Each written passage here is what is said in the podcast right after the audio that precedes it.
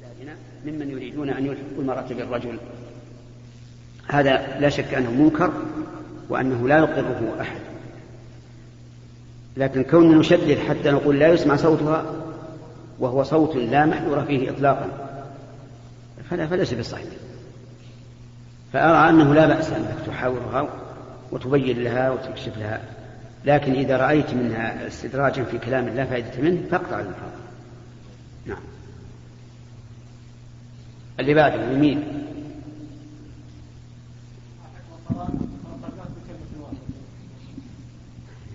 هذه لا نعطيك فيها جواب حتى يأتي الذي وقعت منه الحادثة ونخبره أنت أنت صاحبها.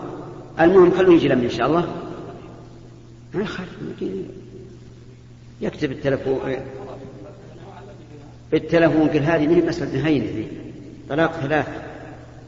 ما هي مسألة هينة يا أما يروح للعلماء اللي هناك أو لغيرهم من العلماء وإلا يتصل بنا بالتلفون ونخبر إن شاء الله. فضيلة الشيخ. التلفون تعرفه الله. هو يعرفه. صفر ستة ثلاثة ستة أربعة اثنين واحد صفر سبعة. بعد الظهر. فضيلة الشيخ بارك الله فيكم. آه، في قوله تعالى آه، على لسان نوح عليه السلام قلت استغفروا ربكم إنه كان غفارا. يرسل السماء عليكم مدرارا ويمددكم بأموال وبنين ويجعل لكم جنات ويجعل لكم أنهارا. قوله تعالى ويمددكم بأموال وبنين. في قوله وبنين هل هذه النعمة تستلزم صلاح الذرية؟ صلاح إيش؟ صلاح الذرية صلاح البنين. صلاح إيش؟ صلاحهم صلاح الذرية. أي. نتيجة الاستغفار. الذي يمن الله عز وجل به. هو أن نوح عليه الصلاة والسلام وعد قومه أنهم إذا استغفروا الله أرسل عليهم السماء مدرارا وأمدهم بأموال وبنين وجعلهم جنات وجعلهم انهارا وإنما خص البنين دون البنات لأن غالبا ما يفتخر به الناس هم الأبناء دون البنات. والنسل إذا جاء فإنما ينسب إلى الأجداد من جهة البنين لا من جهة البنات. فلهذا قال وبنين. ولا يلزم من هذا أن يكونوا كافرين أو مؤمنين. المهم ان أن الله يعطيهم ما تريده نفوسهم من المال والبنين والبساتين وغيرها ويجعل لكم جنات ويجعل لكم أنهار. ولكن هنا سؤال. يقال هل إذا أراد الإنسان بالعمل ثواب الدنيا والآخرة بمعنى أنه عمل عملا صالحا واستغفر ربه ليمده الله عز وجل بما ذكر نوح عليه الصلاة والسلام مع رجاء ثواب الآخرة. هل ينقص هذا من أجله؟ الجواب لا ينقص لأنه لو كان ينقص من الأجر لكان الله تعالى لم لم يرغب عباده بذلك. لكن لا شك أن هذه الأشياء تحمل الإنسان على التقدم بالعمل الصالح. ومن ذلك التطبيق الفعلي للرسول عليه الصلاة والسلام حيث كان يجعل للقاتل المجاهد في سبيل الله يجعل له آه، سلب القتيل. يعني إذا قتل رجل من الكفار يكون له سلب وهو ما عليه من الثياب وما أشبهه. لكن لا شك أن الإنسان يجب عليه في هذه الحال أن يغلب جانب الآخرة على جانب الدنيا. وجانب الدنيا ما هو إلا حافز فقط. نعم. عند الوالدة جزاكم الله خيرا. تزوجت منذ أكثر من ثلاثون عاما أو يزيد. ها؟ الوالدة والدتي تزوجت قبل أكثر من ثلاثين عاما أو يزيد. آه، كان عمرها ما بين الخامسة عشرة والسابعة عشرة ولدت لها طفلة بنت. فلما بلغت أربعة أشهر أربعة عشر يوم تقريبا كانت نائمة. فلما أصبحت وجدتها ميتة قد تلون أو انقلب لونها إلى الأزرق وكأنها ماتت مخنوقة. وهي تشك أن تكون هي السبب الوالدة علما بأن الطفلة ولدت على ثمان أشهر ويقال أن الثمان أشهر قد لا تعيش كثيرا والله أعلم. نعم. نطلب الحكم جزاكم الله الحكم لا شيء على الوالدة لأن لأنه لأنها لم تتيقن أنها ماتت بسببه فإذا لم تتيقن فالأصل براءة ذمتها. حتى في الشك حتى لو غلب على ظنها أيضا أنها هي التي قتلتها ما عليها شيء. لا بد من اليقين لأن الأصل براءة الذمة. وما دامت أيضا ولدت في هذه الأشهر ثمانية في كما ذكرت الغالب أنها لا تعيش. لكن هذا لا يهم الذي يهمنا أن الأصل براءة ذمة الوالدة وأن المرأة ما وأن الطفلة ماتت بقضاء الله وقدره. نعم. فضيلة الشيخ في الصلاة الجهرية. كيف نقرأ الفاتحة بخشوع ويقين؟ آه، أولا آه، أنصت للإمام بخشوع ويقين وأمن إذا إذا انتهى من من قوله ولا الضالين. ثانيا إذا إذا قرأ إذا انتهى من قراءة الفاتحة اقرأها أنت. فما دام ساكتا فيمكن أن يكون لديك خشوع. دقيقة. وإن وإن قرأ إن قرأ فأنت مأمور بقراءتها سواء بخشوع أو بغير خشوع. افعل ما أمرت به واقرأها ولو كان الإمام يقرأ ثم إن حصل لك خشوع فهذا المطلوب وإن لم يحصل كما هو الغالب الآن لأن أكثر المساجد تصلي بالميكروفون ولا يحصل الخشوع فأنت اقرأها امتثالا لأمر النبي صلى الله عليه وسلم حيث قال لا صلاة لمن لم يقرأ بفاتحة الكتاب. وقال عليه الصلاة والسلام في حين انفتل من صلاة الفجر وأخبره الصحابة أنهم كانوا يقرؤون قال لا تفعلوا إلا بأم القرآن فإنه لا صلاة لمن لم يقرأ بها. نعم. هناك عامل يعمل مع رجل وهذا الرجل يكسب المال بالتحير ما ما حكم الراتب حق العامل؟ العامل يعمل عند رجل يكسب المال على وجه محرم. لكنه يوفي عمله. ما ليس عليه شيء. إلا ليس عليه شيء إلا إذا كان يعمل في أمر يساعد ذاك على المحرم فلا يجوز.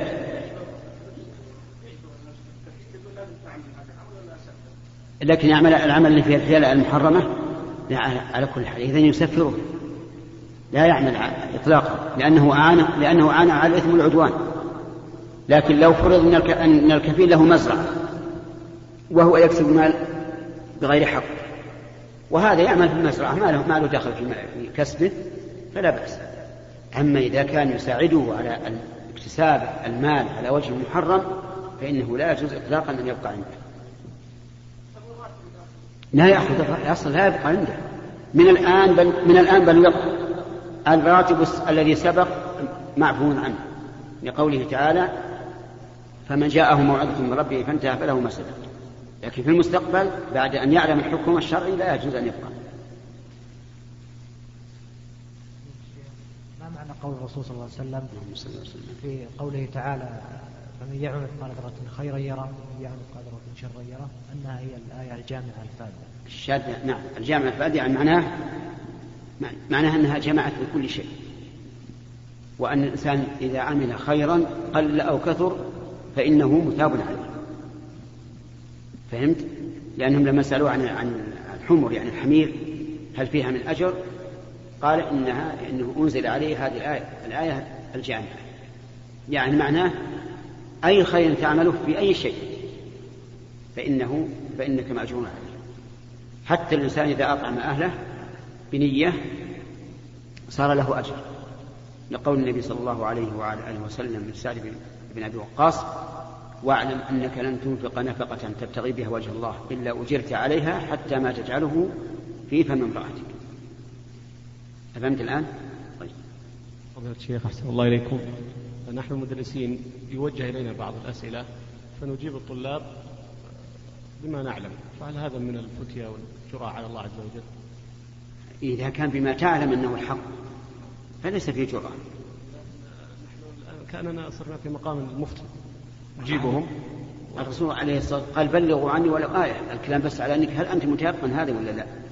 الحكم إذا كان ظاهر وبين يعني مثلا لو سألك الطالب قال ما تقول في الزنا؟ نعم. تقول حرام. هذا ما في إشكال. لكن يسألك عن مسألة يعني ما يعرفها إلا طالب العلم. وتظن أنت أو يخيل لك أنها جائزة وأنها حرام تفتي هذا ولا هذا لا يجوز. لكن الشيء الظاهر ظاهر. فهمت؟ الإشكال في يعني أن يخفى الحكم في الوقت الحاضر. قد يكون يعلم الحكم ولا يتيقن منه لنسيان الدليل مثلا. لا أجل ينتظر. يقول للطالب انتظر حتى أبحث أو حتى أسأل. لأنه ما دامت الكلمة في نفسك فأنت حاب فأنت مالكها لكن إذا خرجت ما تملكها. هنا.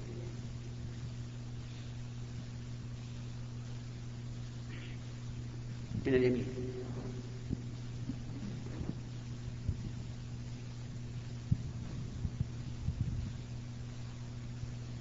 نبدأ من الأول.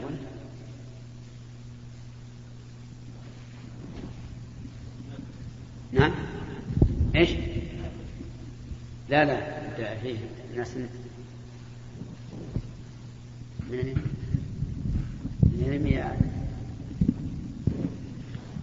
بارك الله فيك مر علي من كلام الآن عن السلام. وهناك بعض الألفاظ مثلا تؤخذ من السلام يعني بدل أن يقول السلام عليكم يحذف الألف واللام. نعم. يقول سلام عليكم. نعم. أو يكون الجواب أيضا سلام ورحمة الله دون أن يقولوا عليكم السلام. لا بأس. إذا قال سلام عليكم يعني أتى بها منكرة فلا بأس. لكن التعريف أفضل. السلام عليكم. وكذلك الذي يقول سلام ورحمة الله وبركاته يريد عليكم سلام وعليكم سلام لا بأس يعني يجوز حذف الخبر ويجوز حذف المبتدأ. إبراهيم عليه الصلاة والسلام قال سلام حذف إيش؟ وش حذف؟ حذف الخبر أي عليكم سلام. نعم. يلا. أحسن الله إليك يعني رجل إذا دخل بيته وليس فيه أهله. هل يقول السلام علينا وعلى عباد الله الصالحين؟ وهل في هذا سهل؟ لا أعلم عن هذا. الرسول يقول الله تعالى يقول إذا دخلت بيوتا فسلموا على أهلها. فإذا دخلت البيت سلم على أهلك أما إذا لم يكن فيه أحد فلا أعلم في ذلك شيء. شيخ أحسن الله إليك. هل هل الإشارة تكون مقام العبارة في السلام؟ واحد يرفع يده ويقول هكذا. نعم. ويرد الثاني يقول هكذا. نعم. الإشارة لا. الموصى الموصى له يعني الموصى هل يرسل إذا لم يبلغ الموصى له.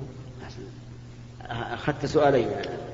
موسى أما أما الأول فلا يجوز أن يقتصر الإنسان على الإشارة لأن النبي صلى الله عليه وسلم نهى عن ذلك. ولكن إذا كان الإنسان بعيدا أو كان أصم فاجمع بين الإشارة والعبارة. قل السلام عليكم وأما أن تقتصر على الإشارة فلا فها هنا ثلاث حالات. الأولى أن تقتصر على الإشارة فقط هذا لا يجوز. الثانية العبارة فقط وهذا جائز وهو الأصل. الثالث أن تجمع بين الإشارة والعبارة وهذا إذا كان هناك سبب. ككون الإنسان بعيدا أو كونه لا يسمع اجمع بين الإشارة والعبارة واضح؟ وأما إبلاغ السلام لمن أوصاك به. فإن فإن تحملت ذلك وقلت حين قال سلمني على فلان قلت نعم إن شاء الله. فإنه يجب عليك أن تبلغ. ولكن في مثل هذه الحال إذا قال لك سلم لي على فلان قل إن شاء الله ما لم أنسى. قيد عشان لا تخرج بإثم. وإلا فقد قال العلماء إذا التزم الإبلاغ وجب عليه الإبلاغ. نعم. يا شيخ كثير من الناس يعني يذكرون أن وجبت السلام. إيه. عليهم جميعا السلام. نعم. نعم. صاحب البدع المبتدع إن كان داعية لبدعته وكان في هجره مصلحة لا تسلم وأما إذا لم يكن في هجره مصلحة فسلم لأن يعني صاحب البدعة إذا هجرته اتخذك عدوا وأثار الناس عليك. ولا فائدة من هجره لكن إذا كان في هجره فائدة بأن كان الرجل كبيرا في قومه وله منزلته وصار هذا المبتدع إذا هجره هذا الرجل سوف يهتم بهذا بهذا فلا بأس. وهذه قاعدة عامة. كل من كان على معصية وهو ليس ليس بكفر فلا يجوز هجره إلا إذا كان في ذلك مصلحة. نعم. عليك. بعض الناس يقولون تفرق المسلمين أمر لا بد منه. إيش؟ تفرق المسلمين. تفرق؟ إيه؟ نعم. أمر لا بد منه.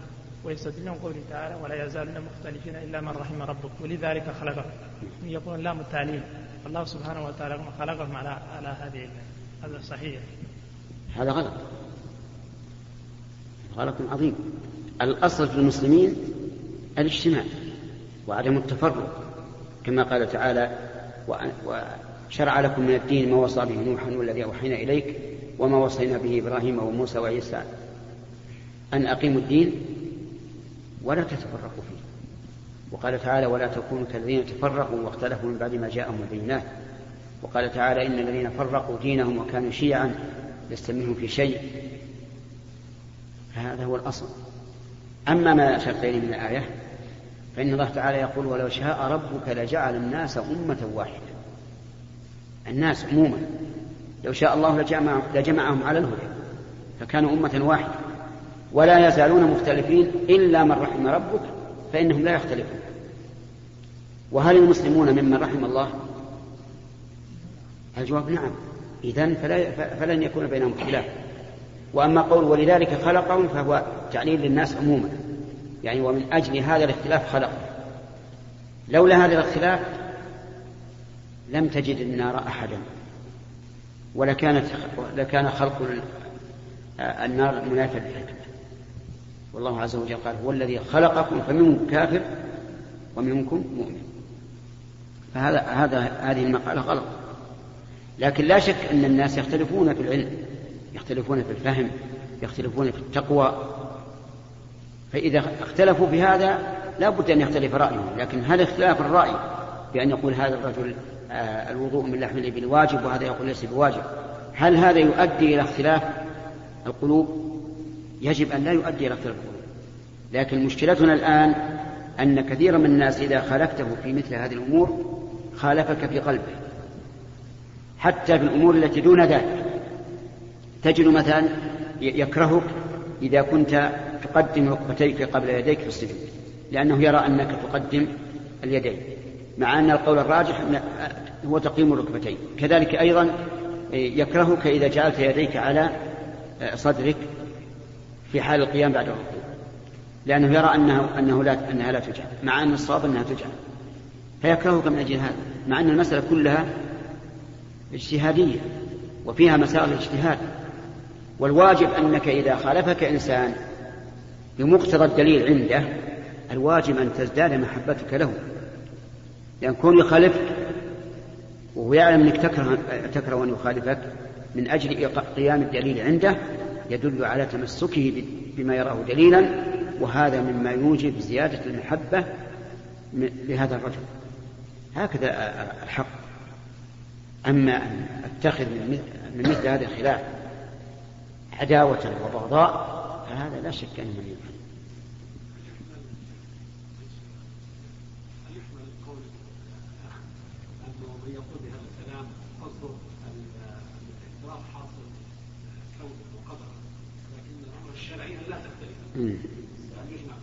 لا لا المسلمون كلهم لا يختلفون.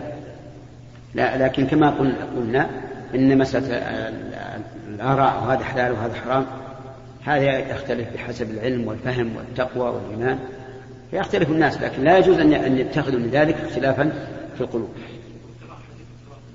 نعم. قال كلها في النار. ما أقرها الرسول. كلها في النار إلا واحدة. نجد أناسا من البلد يعني ما ندري هل أنهم مسلمون أم كفار مع أن القرينة تدل عليه الناس يتجهون للمساجد وهم جالسون على الشوارع والأرصفة هل نسلم عليهم على هذا؟ آه هؤلاء لا تسلم عليهم ما داموا جالسين والناس يسلمون. الغالب أن هؤلاء كفار. لكن مرهم أن يصلوا. فإذا قال أنه غير مسلم يقول ابتعد عن المسجد. ما يمكن يرخص الكافر أن يبقى أمام المساجد المسلمون يدخلون ويصلون وهو وهو باقي. لأن هذا تحدي لشعور المسلمين. فيقال له اذهب إلى غرفتك ولا تجول في الأسواق لا تكون جالسا عند المسجد. شيخنا حفظك الله في أمر الدعوة إلى الله في دولة مسلمة. الداعين يقومون بأمر الدعوة للنساء من دون أن يكون هنالك حجاب. لكن النساء كن لابسات لبس زي إسلامي أو أقرب إلى الزي الإسلامي تماما. فينكر عليهم.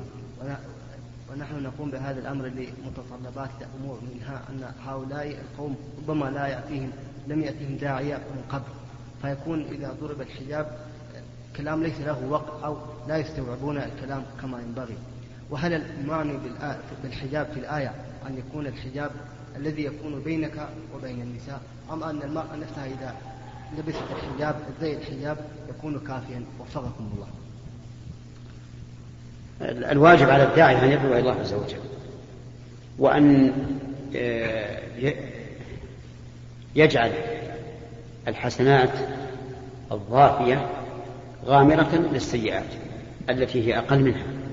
فمثلا كونه يأتي إلى النساء ويدعوهن إلى الله عز وجل ويبين ما يجب من أركان الإسلام والإخلاص والمتابعة والصلاح خير من كونه يدعهن لأنهن آه، كاشفات الوجوه. نقول اذهب وادعهن ولو كن كاشفات الوجوه وغض البصر غض البصر ما استطعت ثم بعد أن يتقرر الإيمان في قلوبهن ويتبين منزلتك عندهن مرهن بتلطيف الوجه. نعم. لا الحجاب ليس معناه أن, أن لابد أن يكون بينك وبين المرأة. ساتر. الحجاب إذا غطت وجهها كفى نعم. أحسن الله إليك شيخ. قلنا بالأمس أن راتبة الجمعة لا يلزم الإنسان فكيف ما قلنا لا تلزم. لأن أصل الراتبة غير لازم. لا جمعة ولا غير جمعة. نعم. قلنا يمكن أن يقال لمن صلى الجمعة من المسافرين صل الراتبة. ويمكن أن نقول لا تصلي الراتبة يعني قلنا إن صلى فلا بأس وإن ترك فلا بأس. طيب إذا سمع النداء هل لا يلزم الجمعة؟ نعم. إذا سمع النداء. هذا أمر وجوب. هذا أمر واجب. نعم. يا أيها الذين آمنوا إذا نودي للصلاة من يوم الجمعة فاسعوا إلى ذكر الله. طيب والراتب يا شيخ؟ لا, لا, لا ليس هناك علاقة بين بين الراتب وبين حضور الجماعة. أليست هي خاصة؟ يعني نقول مثلا لازم من حضر من حضر الجماعة يصلي راتبه ومن لم يحضر لا يصلي راتبه. لا لا. وانتهى الآن هذا اللقاء وإلى اللقاء القادم إن شاء الله تعالى. الحمد لله رب العالمين وصلى الله وسلم على نبينا محمد وعلى آله وأصحابه ومن تبعهم بإحسان إلى يوم الدين. أيها الإخوة في ختام هذه المادة نسأل الله أن نلقاكم. في لقاءات متجددة. مع تحيات مؤسسة الاستقامة الإسلامية للإنتاج والتوزيع في عنيزة. شارع هلالة رقم الهاتف والناسخة الهاتفية صفر ستة ثلاثة ستة أربعة ثمانية ثمانية ثمانية صفر. والرقم الثاني صفر ستة ثلاثة ستة أربعة خمسة ثمانية ثمانية صفر. ورقم صندوق البريد اثنان وخمسمائة وألف.